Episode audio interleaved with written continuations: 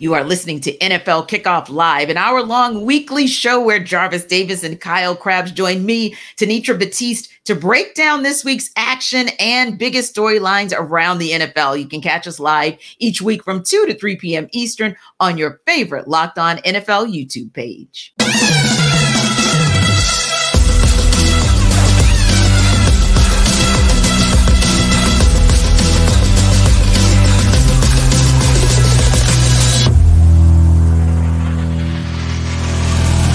Welcome into NFL Kickoff Live. It's the best hour of football talk every single Friday. We'll go around the NFL, talk about every team and every game, and we'll get local insight you can't get anywhere else but right here at Locked On. I'm your host, Tanitra Batiste. Alongside me are Kyle Crabbs and Jarvis Davis. Now, guys, the cray cray, also known as week 18 of the NFL season, is upon us.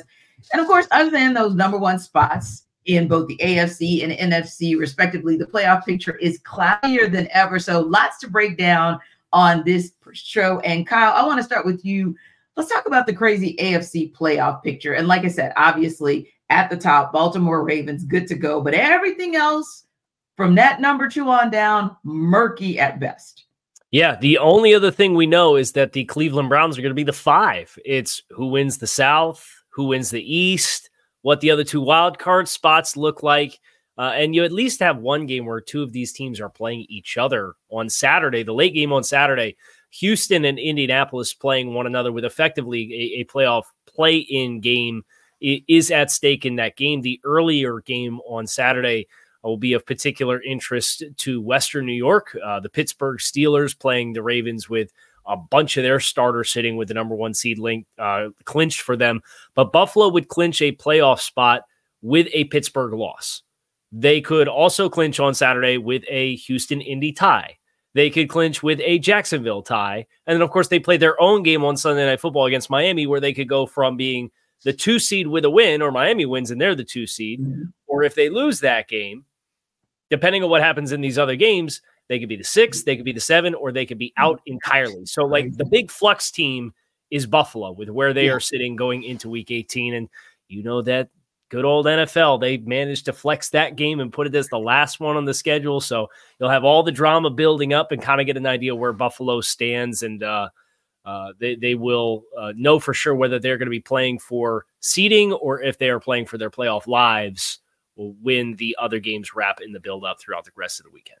Yeah, it's absolutely crazy when you think about where we started in week one in the AFC Jarvis and where we are kind of here now. And yeah, some of the same names and some of the same teams are coming up at the top of the conversation. We have been ha- having conversation about the Bills the entire season, although at the beginning of the season, it looked like we wouldn't be having conversation about them at all as it relates to playoffs. Dolphins still in the mix. We've been talking about them from day one. And obviously the Ravens, although I don't know that we expected them to necessarily be the number one seed, but many of these teams have been in that conversation, but we couldn't have imagined when we started the show in week one that we'd be having this conversation about so many teams that are on so many different bubbles, like Kyle said, other than in the one spot and the five spot, this deep in the season. You know what? And the, the, thing about it is, like, kind of like going through my prep and everything like that. I was just looking at the AFC. I'm just like, man, look at this AFC South because nobody thought saw the Houston Texans doing what they they've been able to do all year. And just seeing what DeMeco Ryans and CJ Stroud, obviously he was out for a little bit, you know, mm-hmm. um, but you know, they kind of hit a little a little snag in the in towards the end of the season. But just overall, like like that team is the type of team that you understand, like they're going to be you know, you know what this team is going to be um, for yeah. the next 10 years or five to six years, barring any uh, catastrophic injury at the quarterback position. And I think the if you staying in the, staying in the division, you just look at what the Jacksonville Jaguars have been able to do and or not being able to do going down the stretch, right? Because like they just been losing games and, and just a lot of questions about Trevor Lawrence and whether or not he is the guy because we've had those conversations, you know, coming to the season like, hey, this this division is Jacksonville's to win. And we're coming down to the last game of the season saying, all right, who's going to win this division? So it's just so interesting. And then standing, standing in that division, the Indianapolis Colts. Anthony Richardson, guy, the starter. And then you got Gardner Minshew and Shane Steichen, what he's been, not Shane Steichen, excuse me, uh, what Gardner Minshew's been able to do as a backup and being able to stay stay in that conversations for for for for the division is just you can just talk about the, the type of coaching job that he's been able to do um oh, and with the with the players that you have in place I just think this this AFC South has been really fascinating to watch all season because we we understood what it was coming in, but it hasn't worked out that way, and it's worked out in the favor for or for a couple teams that don't have teal and um, green, teal and black uh, in their uniforms. and you know, it's interesting that you mentioned the the job that DeMeco Ryans has been able to do with the Houston Texans because so many people have been saying that what Kevin Stefanski's been able to do with Cleveland Browns will get him a nod for coach of the year. But I think DeMeco Ryans definitely deserves to be in that conversation because I don't think any of when, when you saw that the Texans were aggressive in the draft to get CJ Stroud and to then get Will Anderson, you thought, okay, that's a team that in two to three years we're going to be having some conversation about. But like you said, you never quite know how things are going to play out, even with Trevor Lawrence. Uh, he's still listed as questionable right now. They haven't made a determination for sure on what's going to happen with him um, in the game this weekend. So that could be a pivotal kind of a do or die in how things kind of play out there. But, you know, Kyle, another team that we talked about at the beginning of the season that maybe would have been that team that you would have thought was would have been a foregone conclusion would be your Super Bowl champions. And yet Kansas City has been up and down around. You kind of don't know. And we'll talk a little bit more about their the same version of them in the NFC South, uh, excuse me, in the NFC, uh, and that in the Philadelphia Eagles in just a moment. But yeah, KC, you look at Kansas City Chiefs and kind of where they are and what's going to happen with them as far as how deep can they go in the playoffs? What does the playoff situation or postseason situation look like for them um, as they get deeper uh, through through this postseason?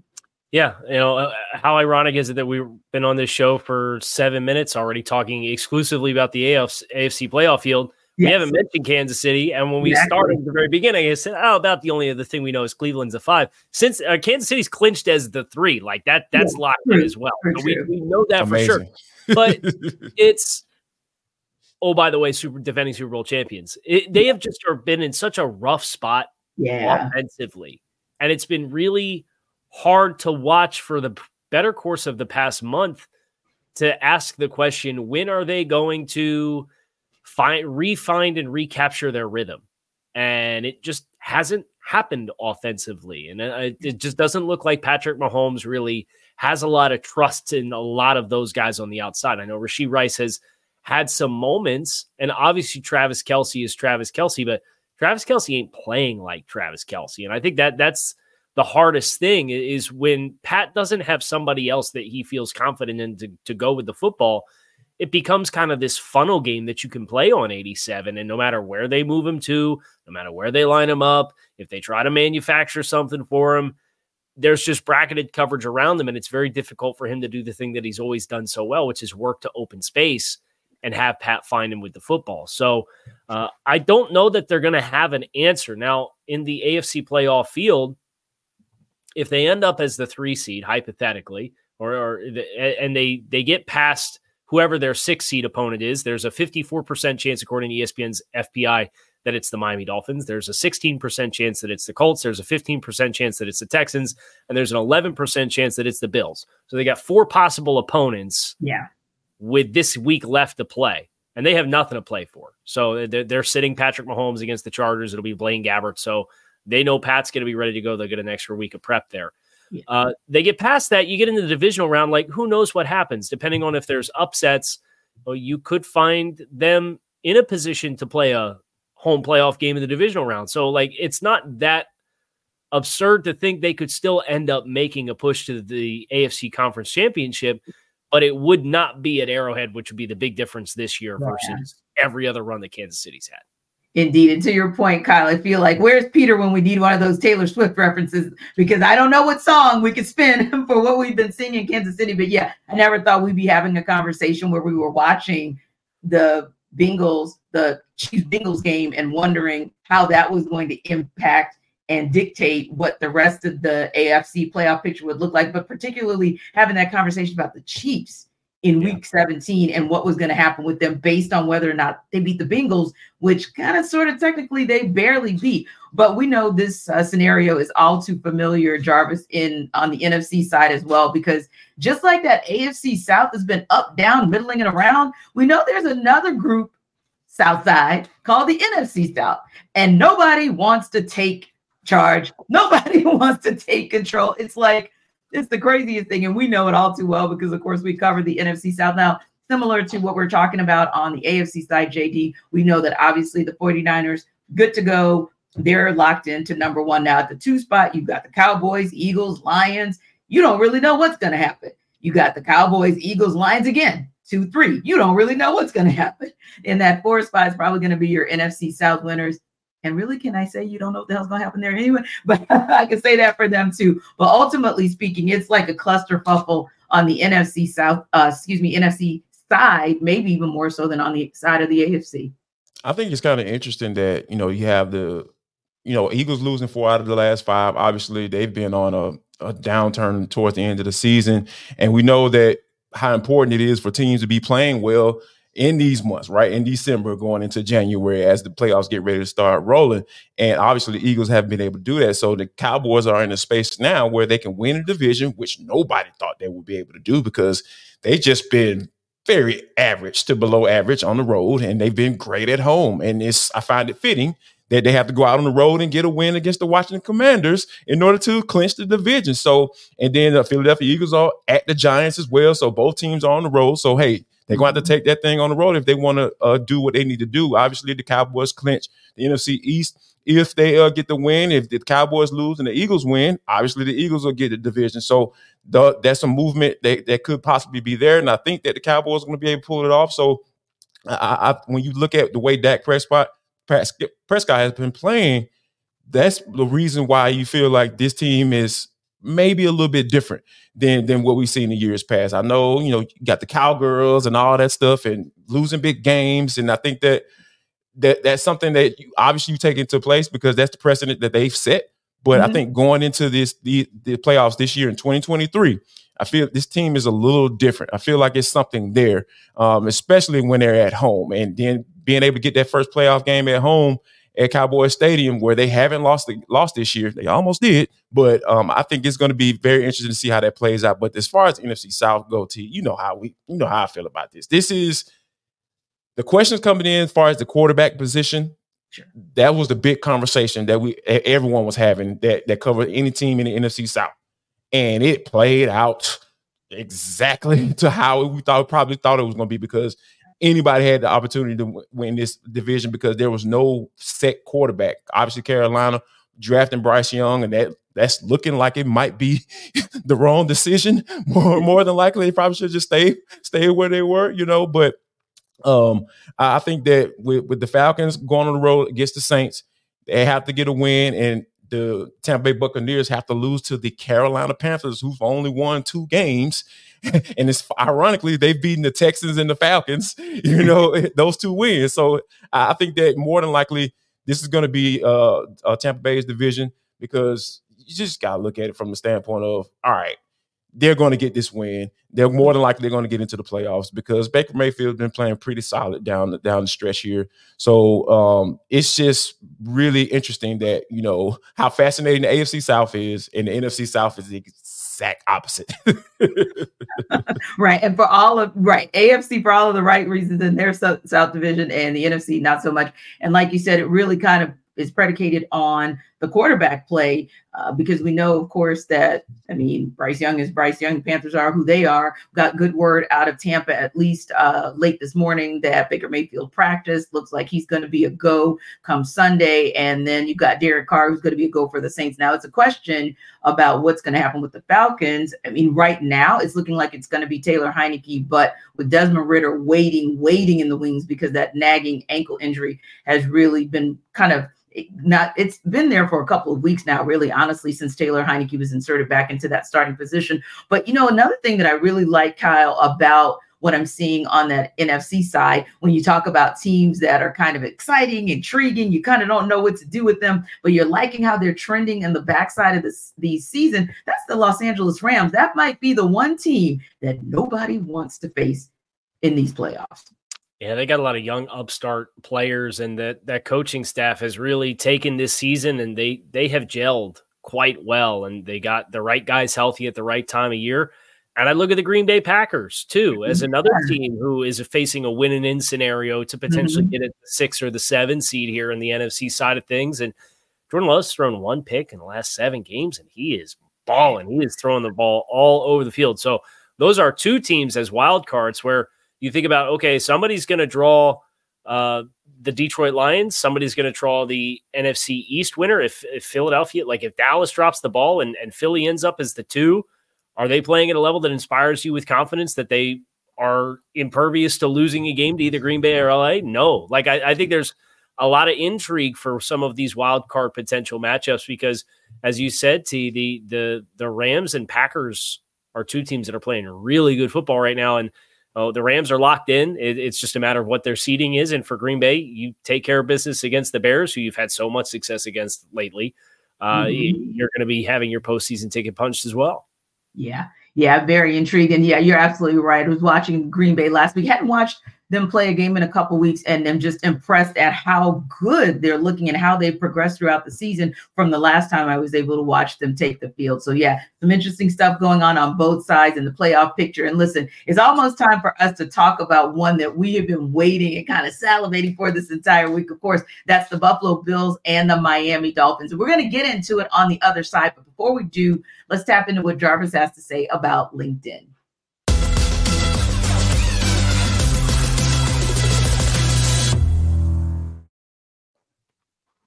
Folks, Jarvis Davis here for LinkedIn. This episode of the NFL Kickoff Live Show is brought to you by LinkedIn. At the start of the new year, every small business owner, including myself, is asking themselves the same question What's the one move I can make that'll take my business to the next level? How can I make some more money? Well, LinkedIn Jobs, we've got you covered, right? Because they know exactly what the, what leads to success and depends on the team that you surround yourself with. And that's why LinkedIn Jobs has created the tools to help you find the right professionals for your team faster and for free. Guys, let me tell you something. LinkedIn isn't just another job board. LinkedIn has a vast network of more than a billion professionals. Yes, billion with a B, which makes it the best place best place to hire. So hiring is easy when you have that many quality candidates. So easy, in fact, 86% of small business get a qualified candidate within 20 four hours. I'm telling you guys, that is super, super fast. So LinkedIn also knows that small businesses are wearing so many hats and might not have the time or resources to hire.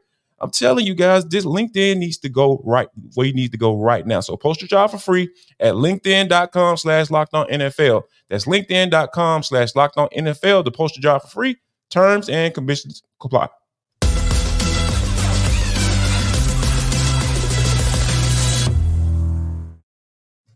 Guys, it's a big game for the Buffalo Bills, big game for the Miami Dolphins, and it is so big that our locked on Bills host Joe Marino couldn't pick just one key to victory when he joined our guy Kyle in their Dolphins Bills crossover.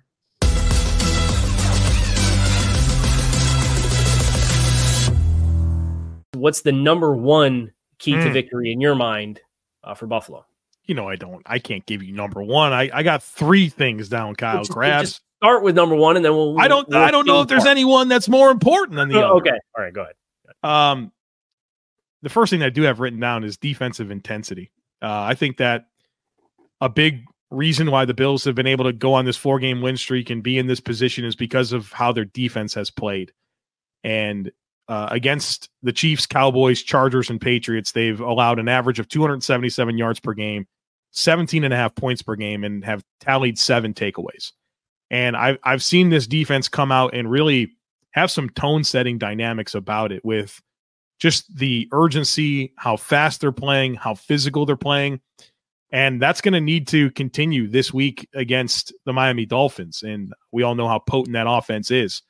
And so that tone setting nature that they've come out with lately has to show up against the Dolphins on the road.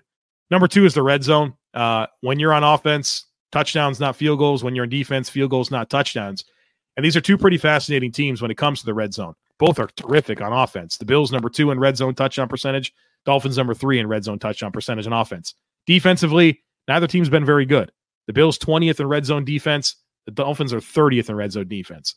And so, who can make those trips to the red zone end in three versus ending in six? I think that's going to be a, a, a deciding factor is success in the red zone for both teams. And then turnovers. Turnovers uh, are pretty much the story of almost every NFL game. Whether you can take care of the football, whether you can take away the football. I mean, the Bills three they're plus three in takeaways against New England last week, four total takeaways. You know, that obviously the Dolphins had a lopsided situation there when it comes to turnovers and, and giveaways. And so I think that's going to be a storyline. Who can who can protect the football, but also be aggressive and make plays, and who can take it away. I, I think that's also going to be a, a, big part of any game, and of course, a, a high stakes game like this.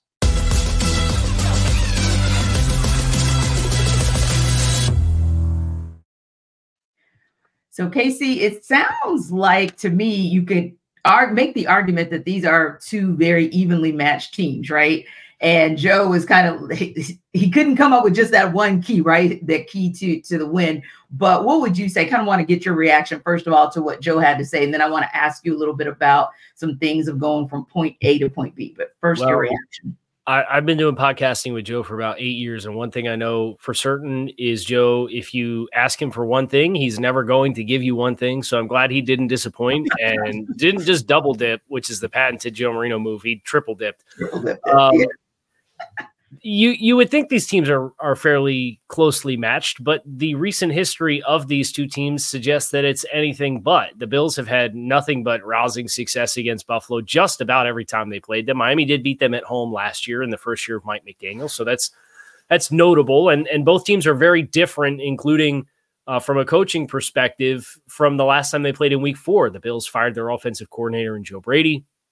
Uh, the Dolphins, with the install of Vic Fangio's defense uh, they, they've those players have talked a little bit more about how much better they conceptually grasp it, although they didn't necessarily play like it when they played last in Week 17 against Baltimore because they gave up a huge spot uh, in that game defensively as well. So um, I think Joe Joe's discussion points about the Bills' defense are, are, I think, are the biggest thing because the talking point with Buffalo in the midst of their midseason struggles was the losses that they had incurred this season in Daquan Jones and Matt Milano and Tre'Davious White. Like those are big time losses. Well, they trade for Rasul Douglas at the trade deadline, who's probably been a better player than Trey White's been the last two years. Just being honest about like where Trey White's at in his career.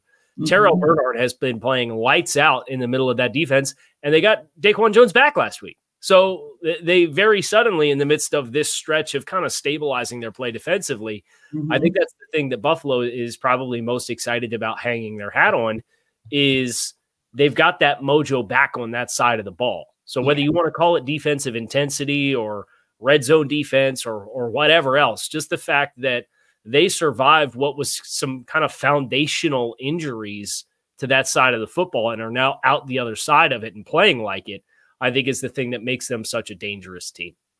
And it's interesting that you say that, Casey, because I was thinking about that as well, kind of looking at those two teams and where they were when they played back at the beginning of October and where each of those teams is now. And kind of it feels like, and this is just, again, this just feels like not necessarily all of the, the statistics will prove it, but it feels like the Bills are just kind of that team that's kind of surging and kind of going in the right direction and have had maybe fewer bumps and bruises maybe on the backside of that first meeting? Yeah, I, I think Buffalo took their lumps midseason, and I think Miami, even though they were churning, they were getting players back as they were simultaneously losing other players with injuries. Mm-hmm. And last month or so, it's really mounted for Miami. Where if you looked at like the top 12 players on the depth chart of each side of the ball for Miami, up until about week 13, they had had a minimum of 18 of those 24 players, so starters plus a few key extra rotational guys.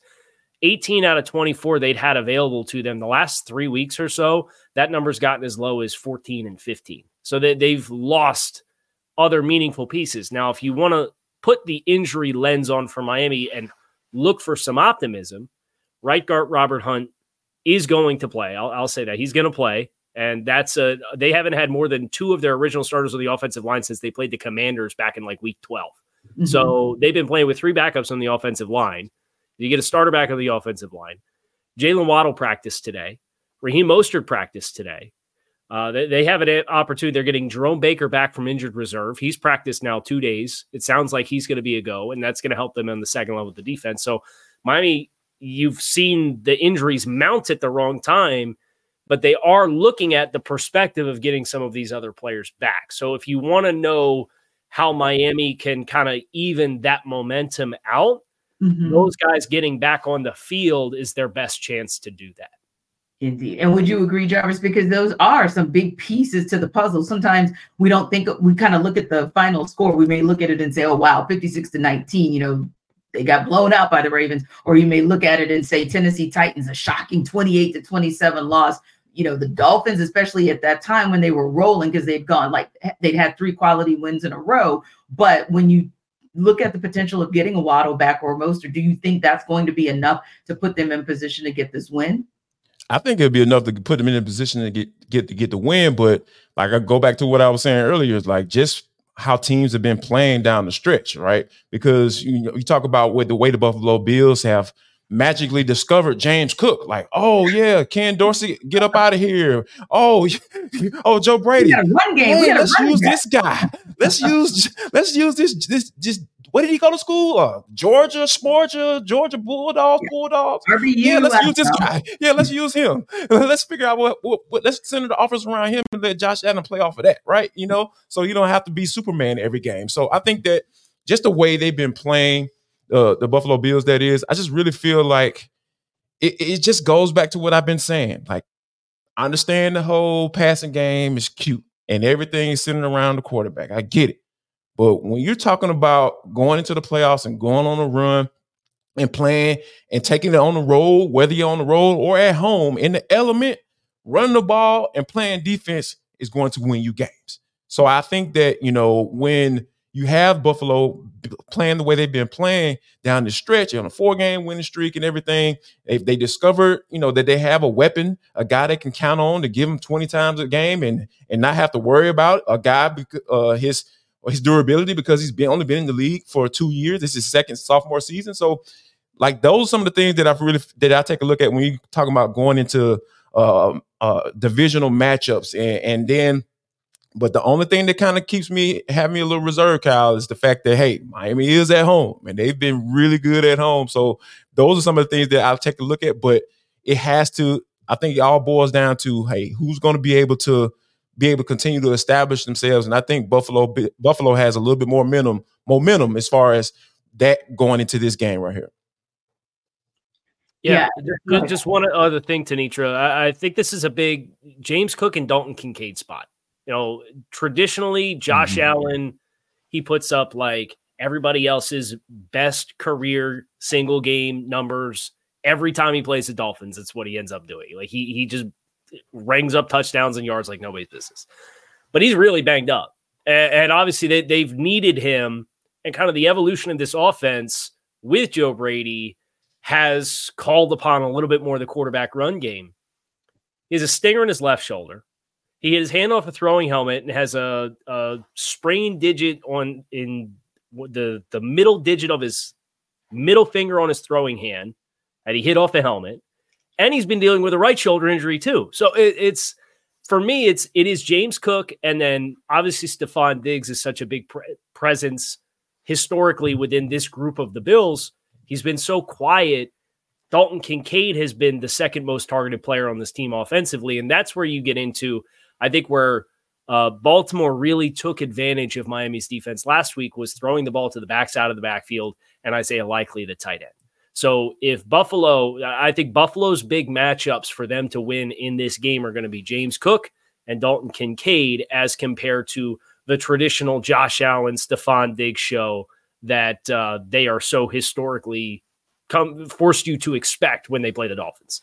Yeah, and that kind of goes into my X factor question, Kyle, that I was going to ask you guys before we go to break. Jarvis, other than the obvious, which we talked about, and we, we haven't really even talked about too in this conversation, but we'll throw him in for the purposes of the X Factor question I have for you guys.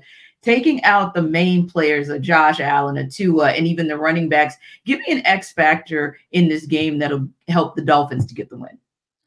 Wow. Um, it's it's this is going to be something that you know I feel like if Jaylen Waddle is, can be able to come back and be that guy or Tyreek Hill, I think this wide receiver group, if those guys can be the the game breaking players that they are, uh, especially on the field at the same time, they can cause any trouble with any secondary in the, in the National Football League. So I think if Tyreek Hill yeah, I mean, it's kind of hard for them to not get the ball w- without Tua, you know, um, playing playing his playing his best game. But I think though the combination of those two guys being on the field at the same time, uh, the being able to deploy those guys like that, I, I really feel like they can be X factors to be able to definitely get a win, especially when being with that being at home.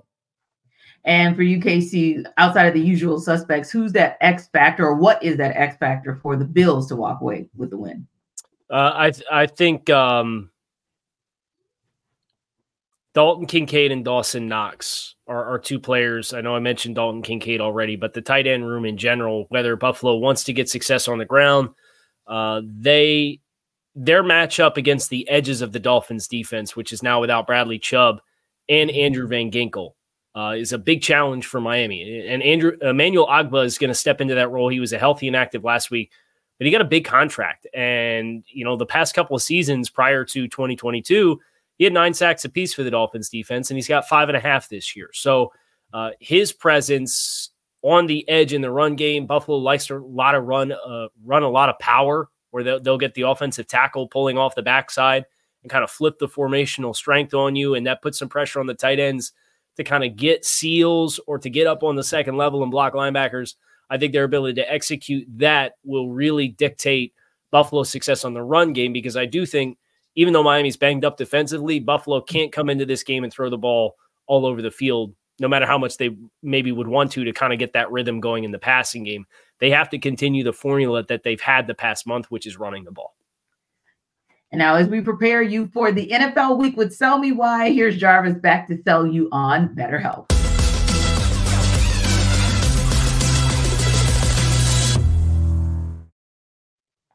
Jarvis Davis here for BetterHelp. This show uh, is sponsored by BetterHelp. Now, people, every year we all do it. I know you do it. I've done it as well. We get come up with these big time resolutions. Hey, I'm about to do this. New year, new me, and all that stuff. BetterHelp is saying, hey, how about you instead of getting obsessed with how to change yourself, just expand on what you've already been doing right and kind of and grow that and establish yourself like that, right? So maybe you're finally organized one part of your space and you want to tackle another. Or you maybe you're taking your supplements for every morning. Now you want to actually eat breakfast too. So BetterHelp is is right there for you. Is it, they're willing to help you and help you find your strength so you can ditch the extreme resolutions and make changes that actually stick because that's what it's all about, right? So if you've been thinking about starting therapy, give BetterHelp a try. It's extremely online entirely online, excuse me, designed to be convenient, flexible, and suited to your schedule. Flexibility is key in 2024, guys. So I need you to go to BetterHelp because they're trying to get you where you need to be. So all you got to do is just fill out a brief questionnaire to get matched with a licensed therapist and switch therapists anytime for no additional charge. If you don't like the one that you that you're with, that's perfectly fine. We're going to help you find the one that's the perfect match for you. So celebrate the progress you already made and visit betterhelp.com slash locked on. That's betterhelp.com slash locked on today to get 10% off your first month. Savings all around the place for 2024. That's betterhelp, H E L P.com slash locked on, L-O-C-K-E-D-O-N.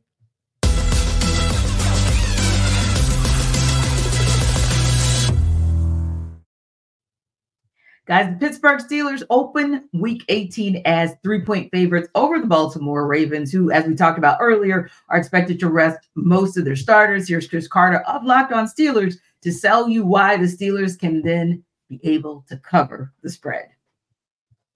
I'm Chris Carter of the Locked On Steelers podcast. The Pittsburgh Steelers face the Baltimore Ravens in Baltimore for a rematch and are three point favorites on the road. That may not make sense unless you know that the Ravens are going to be resting a lot of starters. Lamar Jackson already announced this benched. I expect Roquan Smith, Patrick Queen, Marlon Humphrey, Kyle Hamilton, and Zay Flowers, all to also not play in this game, as well as offensive linemen like Morgan Moses and Ronnie Stanley. That's a bunch of key players in a game that the Steelers are desperate to win, while the Ravens, they want to win. They want to beat the Steelers. They have the saying, you're not a Raven until you beat the Pittsburgh Steelers. So they'll be trying. But this Steelers team has gotten red hot. They're averaging over 30 points a game in their last two contests, and their and their defense should be getting back Minkah Fitzpatrick and Elandon Roberts, two key pieces in the middle of the defense. I think the Steelers, in desperation mode, find a way to gut this one out in Baltimore, 26 to 17, in a in a, in a hard fought battle that gives them playoff hopes for Sunday gives them playoffs hopes indeed. And the word coming out of Pittsburgh, at least within the last hour, is yes, Elandon Roberts and Minkah Fitzpatrick are both still listed as questionable, but with a lean more to Elandon playing versus maybe Minkah. But guys, this is still going to be an uphill battle because, yeah, I don't know if I want to go with what Chris said in terms of the Steelers being red hot on offense. That might be a little strong, but uh, but we do know that them cracking the code of 30 three times is actually impressive, or, or at least last weekend, uh, a crack in the code was impressive, and the weekend before. So I'll give them that, right? I'll give them that. But realistically, do you guys see a path? Because it's not just about what happens tomorrow. They're one of those teams, like several, that still have, you know, the kind of what if or the if this, then that situation going. But let's start first things first, Jarvis, with whether or not the Steelers can cover the spread. I think they can cover the spread because when you have guys like Lamar Jackson and Odell Beckham Jr., those the playmakers, the guy, the MVP favorite, you know, going to the last week of the season. If those guys aren't playing, hey, of course they they should. They better have an opportunity to cover this doggone spread because and the one thing that you know I know once Mason Rudolph since Mason Rudolph has become the starter in these last couple of games, full um two full starts. You know, this past season, I've just been interested intrigued, like, okay, this dude's been playing pretty solid, right? He hasn't been losing in the game. So, and, and I think that, you know, with the way he's been playing and, and the momentum that his offense has, you know, being able to put up, you know, 30, 30 plus points. And, and then I, I, love to see it because, hey, the Falcons haven't put up 30, score 30 points all season. So, you know, when mm-hmm. you're able to put those type of points on the board, you have the opposing quarterback, starting quarterback, the MVP candidate not on the field yeah, you better doggone cover the spread. Indeed, indeed. And Kyle, do you agree that they should, at a minimum, cover the spread, the Steelers? Yeah, why not? I'm not going to doubt Chris again. I've doubted Chris enough this season, and all the Steelers have done for 30 points in back-to-back weeks, right? Absolutely. So right. I'm, I'm going to say yes. I do think Pittsburgh, and, and you know, I think this is the the big difference. They do have an experienced backup quarterback in Tyler Huntley, but Tyler hasn't played games in this system. You know, they made yeah. the offensive coordinator change, and Huntley, mm-hmm. he'd been the guy down the stretch for Baltimore the past few seasons as they've mm-hmm. tried to make playoff runs because Lamar Jackson's got hurt. No. But that was with the old offensive system as compared to Todd Monken's system. So I think the lack of game reps plus the guys that are sitting, I think it does set it up favorably for Baltimore to maybe be a little bit more clunky than you would expect offensively. And I think that's enough for Pittsburgh since they found a little bit of juice offensively to score enough points to win the game. Yeah, Mason with the mojo. Like I, I can't believe I'm saying that because, like Jarvis said, I've been sitting back kind of the entire season going, when is this offense going to wake up? And with the shift of, you know, moving on from Matt Canada, and then you try to, I don't know, the Mitch Trubisky experiment. They just like were determined to make that work. Uh, once Kenny Pickett went down uh, in the concussion protocol, and just you know being dinged up himself this entire season, it seemed like something to where we absolutely had to get to the point of no return to say, okay, Mason Rudolph, let's give you a try. But it's working so far. And yes, in the absence of so many of the Raven starters, even with who the Steelers may be without on defense, it should work out for them as well. Now, another intriguing matchup this weekend is the Indianapolis Colts in Houston, Texas. We talked a lot about this matchup and even what's going on with the AFC South overall. And we know these teams are playing for a chance to win the AFC South itself. Now, the Jaguars lose, the winner of this game will win the division. The Colts are actually one and a half point home underdogs in the game. So Jake Arthur of Locked On Colts is here to tell us why the Colts can cover in the game. It's a big one this weekend. What's up, everybody? This is Jake Arthur from Locked On Colts, and we've got Colts Texans on Saturday night, national TV. And by all accounts, this is a pick 'em. Uh, Texans are one and a half point favorites everyone I've talked to expects this to be a very close game as well. Uh, personally, I, I foresee a, about a 23 to 20 Colts win. Last team with the ball type of situation, maybe a, a field goal in the final minute or so. Uh, but there's a lot riding on this one. The Colts did win handily back in week two, but both these teams are drastically different now than they were at the time. And for a game of such magnitude, it's it's kind of new territory for both of these teams. Uh, both do have a good mix of young and veteran talent. But just last year, these teams faced off in week 18 at Lucas Oil Stadium, and it was for draft position in the top five. Now, the winner of this goes on into the playoffs. So, somewhat uncharted territory for a lot of the players that are going to be out on the field here. I think the difference is going to be is trench play. Uh, for the Colts, they do have a handful of players, especially on the offensive line, that are questionable. But a lot of these guys look like they're going to be trending the right way and that they may be banged up, but a lot of these guys will play. Uh, if you have your entire starting five offensive line plus Jonathan Taylor and Zach Moss, that's not something that the Colts had at their disposal back in week two. Now, as for the Texans, kind of a laundry list of, of uh, injuries as well. Noah Brown has already been ruled out. That's someone who's been making big plays for CJ Stroud this year. Jonathan Greenard, 12 and a half sacks on the season. He won't be there. Uh, Will Anderson, his bookend, he's questionable as well. So you pretty much have the entire defensive front uh, for Houston that is questionable or banged up at the very least. And then you have a, a Colts run game that should be at relative full strength. So again, I think that'll be the difference. Uh, the Colts were able to sack CJ Stroud six times back in week two. Uh, well, I don't think they're going to duplicate that number. I do expect them to at least get to him a few times, uh, hopefully make life uncomfortable for him if you're a Colts fan. So that's how I see it. Close game. Colts bringing it home. Thanks, everybody. So, KC, first and foremost, as Jake said, we know that these teams are so intriguing because you look at them and it's 3 and 13 and 1 4 12 and 1 from last season. And now all of a sudden we're having this conversation about the Colts and the Texans having an opportunity to win the division and get into the playoffs. It's crazy how that year over year, and we'll talk about that a little bit later as well. But first things first, do they cover the spread? Yeah, impressive journey for for the uh, AFC South. Maybe both you guys cover yours, but that's what happens when you play four four games against the NFC South in your schedule. All of a sudden, things soften up a little. Find some more win. um, I I I want to pick Houston to win the game. I, I think Houston has some better dynamics at play, but Indy's just kind of been like uh, last year. Joe Marino and I on NFL Scouting referred to the Minnesota Vikings as uh, the the purple cockroaches, where you just couldn't kill them. Right, like there were all these games where they're down, and you thought like, okay, they're backed in the corner. I'll put my foot on them, and boom, and then they have the biggest comeback in NFL history, and right. they turn the ball over on the one yard line against the Bills, and the Bills fumble the ball when they're trying to run out the clock, and Minnesota comes back and wins that game, and just all of these improbable games. And it hasn't been that extreme with Indianapolis, but they feel like that team this year that you're just you keep being ready to write them off, and they keep finding ways to win football games. So I, I think I do like Indy to win the game.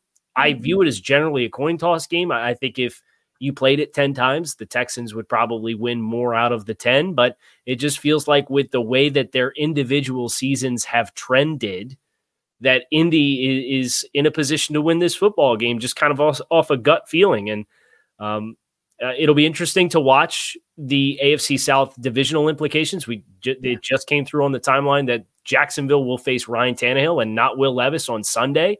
So, mm-hmm. you know, it, the winner of this game needs Jacksonville to lose to win the division. You'll kind of have that mystery and intrigue going in. I don't know if a veteran quarterback being uh, the team playing Jacksonville is a good thing or a bad thing. And Ryan Tannehill's thrown one touchdown pass his last 136 attempts, so probably not a good thing. But nevertheless, this is still a play playoff win and in type scenario. So I think I, I think I like the Colts, but don't ask me to put a lot of confidence points on it. Yeah, JD, it sounds like KC is kind of thinking there might be some Minshew magic that goes down this particular weekend. What are your thoughts, first and foremost, on covering the spread? Uh, to be honest with you, I, I, I like. I don't think they're going to cover it because you know.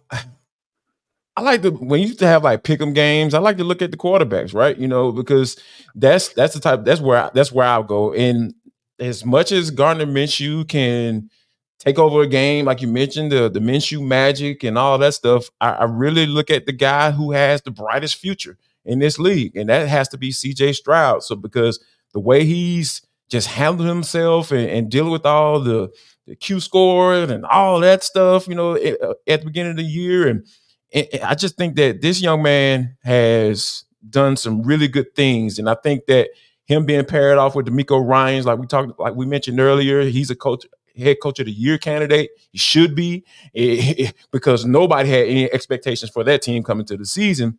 So I, I really feel like this is a game where I feel CJ Stroud is going to put on put on that cape and say, you know what, I'm here NFL. I need y'all to take a look at me because I'm here and I'm not going anywhere. And I feel like the Colts won't cover the spread because of that. Indeed, indeed. Well, you talked about a couple of things that ring very true in the NFC South, and that is QB question marks and teams that have zero expectations of them. Wow, you just called the name of the NFC South yet again. Well, we know it's going down in my hometown this weekend. The New Orleans Saints and Atlanta Falcons will face one another. And then there's, that team, the Tampa Bay Buccaneers, that's going to face off against the Carolina Panthers. So it's literally like this NFC South battle royale uh, in battle, that are going to dictate. Keep quiet, man. Keep quiet. Anyway, the Saints are three point favorites at home, shockingly. The Falcons, of course, won that last game 24 to 15. But Ross Jackson, who always keeps it real out at Locked On Saints, is going to sell us why the Saints can cover that spread. If the New Orleans Saints want to get a win against the Atlanta Falcons and cover the spread, it all comes down to the offensive side of the football. My name is Ross Jackson. I'm the host of the Locked On Saints podcast. And if the New Orleans Saints want to keep their playoff hopes alive and at least control what they can before they need to get some help from some not so great friends around the NFC. It's all going to come down to a fast start on the offensive side of the football, as far as I'm concerned. If you look over the course of the past five games, the New Orleans Saints in their best wins, the games where they've looked their best up against the Carolina Panthers, the New York Giants, and of course the Tampa Bay Buccaneers last week, it all came with fast starts on offense. And that does three things for you if you're the New Orleans Saints. And just as a converse, we can look at the Los Angeles Rams loss on Thursday Night Football, a game where they didn't get a fast start things didn't work out great for them. But those three things that the fast start on the offensive side give you is that, first of all, it builds your momentum on offense. New Orleans Saints have been very inconsistent on the offensive side of the football here recently, but when they build a rhythm, they have what they need to be able to at least keep pace with their opponents and continue to compete. They're not a runaway team, but they're certainly a competitive team. The second thing, and this is big for the New Orleans Saints going into this matchup at home, is that it gets the home crowd involved. New Orleans Saints didn't get their first scoring drive, opening scoring drive all season when it came to touchdowns until last week's game against Tampa. They've yet to have one at home. Let's see if they can do it here in week 18 and get that hot and cold Superdome crowd in their corner. And finally, it gives the New Orleans Saints the opportunity to play to their defensive brand. Their defensive brand wants to attack quarterbacks. You ain't attacking a quarterback if they're able to run the ball all day long because you haven't created a deficit over on the offensive side. So while the offense can be the team's best offense, of course, it can be this team's best defense as well forcing Atlanta Falcons quarterback Taylor Heinicke into some obvious passing situations and therefore some opportunistic circumstances for that New Orleans Saints defense. It's interesting because my first thought was, wow, and I say this with all sincerity and seriousness.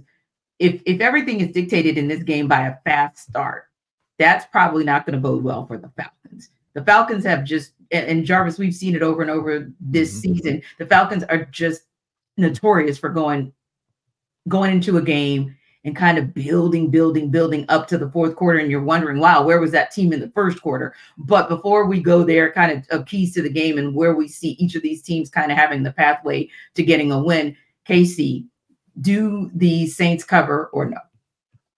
So I have developed a general rule of thumb for NFC South games, and it is look at it with logic and facts and then whatever that dictates is going to happen, pick the opposite to happen. Yes, and it's, right. it's like clockwork. It's incredible. So the Saints should win the game. Yeah. I think the Saints are the better team. I think they're still a more talented team in spite of some of the injuries that both of these teams have had to work their way through. Uh, I don't know which is the better coached team between the two, but I don't think coaching is a particular strength for either team this season. But then I also look at Atlanta and I say, okay, Atlanta, let's look at since your bye week. You had a bye week, week 11. You had 396 yards of offense in week 12 against the Saints. You won that football game. and then you had 194 yards of offense. Then you had 434. Then you had 204. Now you had 406. Then you had 304. So you, we're we're doing this, and we're coming off of a this. So I think from Atlanta's perspective, for whatever reason, I think this is a matchup, particularly if Taylor Heinicke plays. I think this is one of those we can play spoiler. They still technically can win the division, but you know Carolina has actually not held a fourth quarter lead at any point in any of their games this season. They've just kicked two game winning field goals as time expired, and like that's the extent of their winning success. So Atlanta would need to win and then have that team beat the Bucks. I don't think that's happening, even though my rule of thumb in the NFC South is pick the opposite of what should happen. But this game, I do think it applies. Yeah. I think the Falcons play spoiler here in this game. How about you, Jarvis?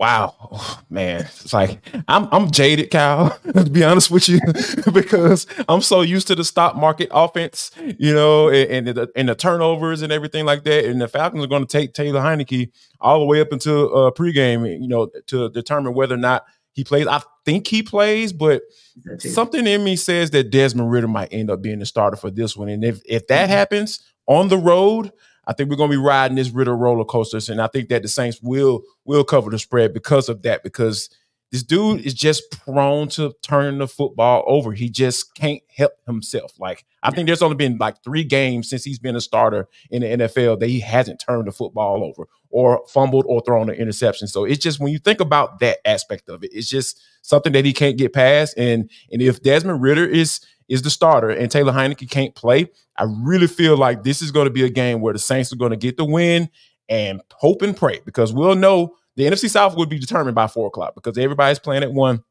So yeah. I, I think this is going to be something that they'll be looking at somebody's going to be looking at the other game uh, with Tampa and Carolina and I think that the Saints are going to be looking to say hey please Carolina find some offense because we want to get into this uh this on um, the playoffs and play a couple at least one extra game yeah, indeed, indeed. Yeah, to me, it's just a pick 'em. I'll be honest, just because I've seen both of these teams do the unthinkable at the most inopportune times. And I think it's like you said, Kyle, if I go ahead and pick the Falcons, the three of us will be texting on Sunday going, What the hell just happened? If I go Saints, we'll also be texting, What the hell happened? So it's a pick 'em goodness knows that we're going to be right there locked and loaded to see what in the world we're going to see come Sunday. But we're going to talk about a few more awards that NFL Kickoff Live is going to give out as we wrap up today's show. But before we do that, Jarvis is going to tell you once again why you should check out LinkedIn.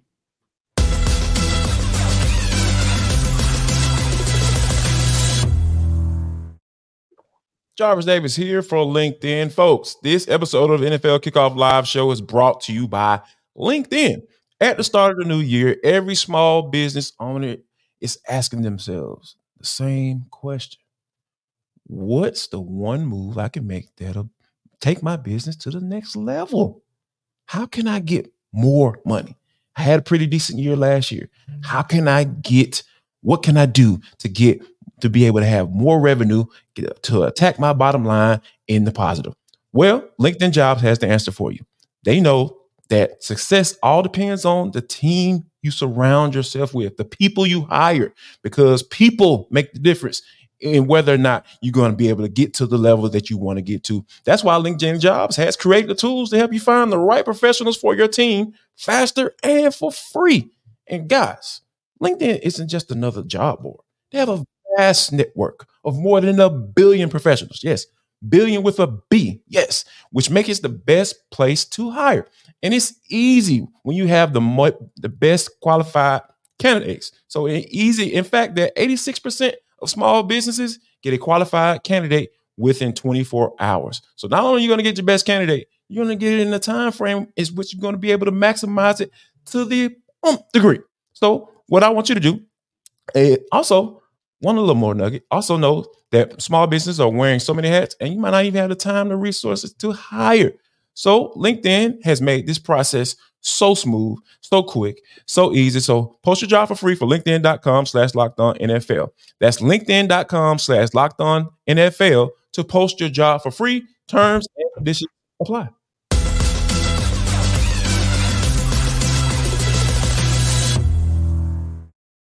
And Jarvis, you were so generous to tell people about LinkedIn because there's some coaches that maybe at 401, 417, or 425 on Sunday may actually need to use LinkedIn. Now, that said, there's some guys who are on the other side that won't need LinkedIn at all. I digress. I know.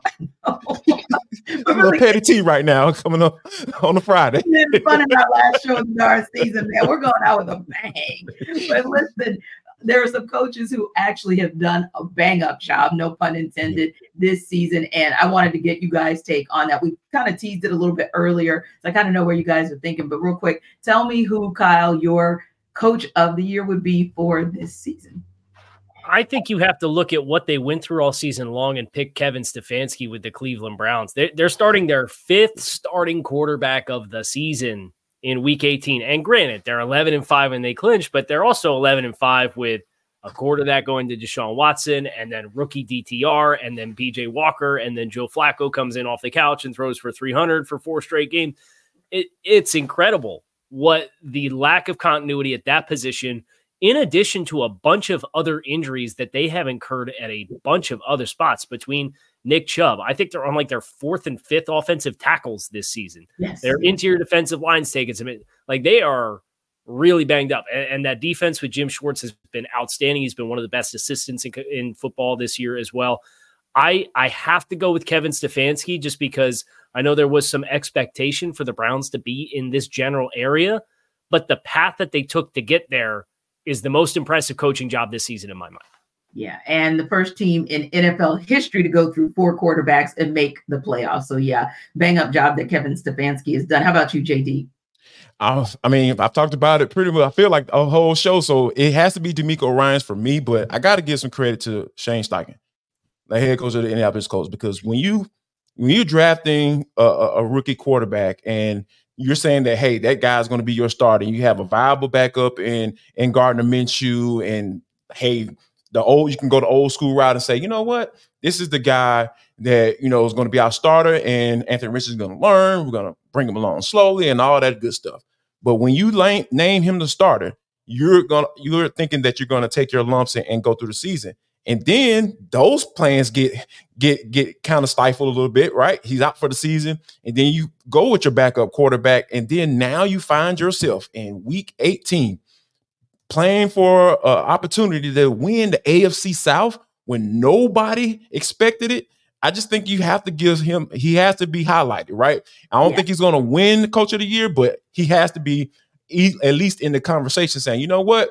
We understand what the expectations were coming into the season, and you've exceeded those. So you should at least be in this conversation for coach of the year.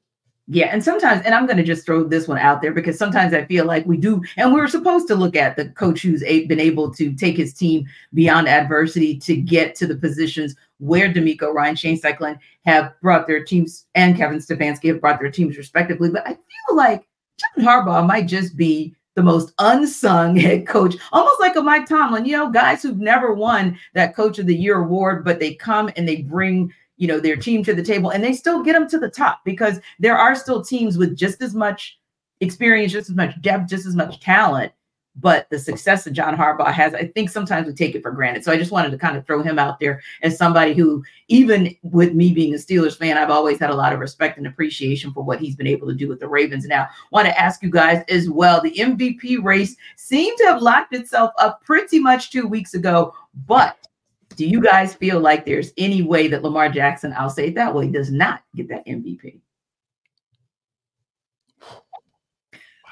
I don't no, I don't see I don't see a I don't I don't see anyone just coming in and saying, "Oh, well, he thought it was Lamar Jackson, but absolutely not. This is we won't give it to filling quarterback, other quarterback, you know." But it's just just the way he's just been mowing down playoff contenders and, and, and teams that everybody's expecting to be in the conversations in January and going into February.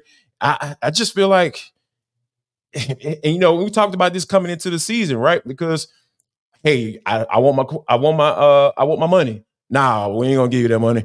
Hey, I want to be traded. Ah, we, you know, okay, we're gonna give you a, couple first rounders and you can go on about your business. Oh no, we're gonna give you your money.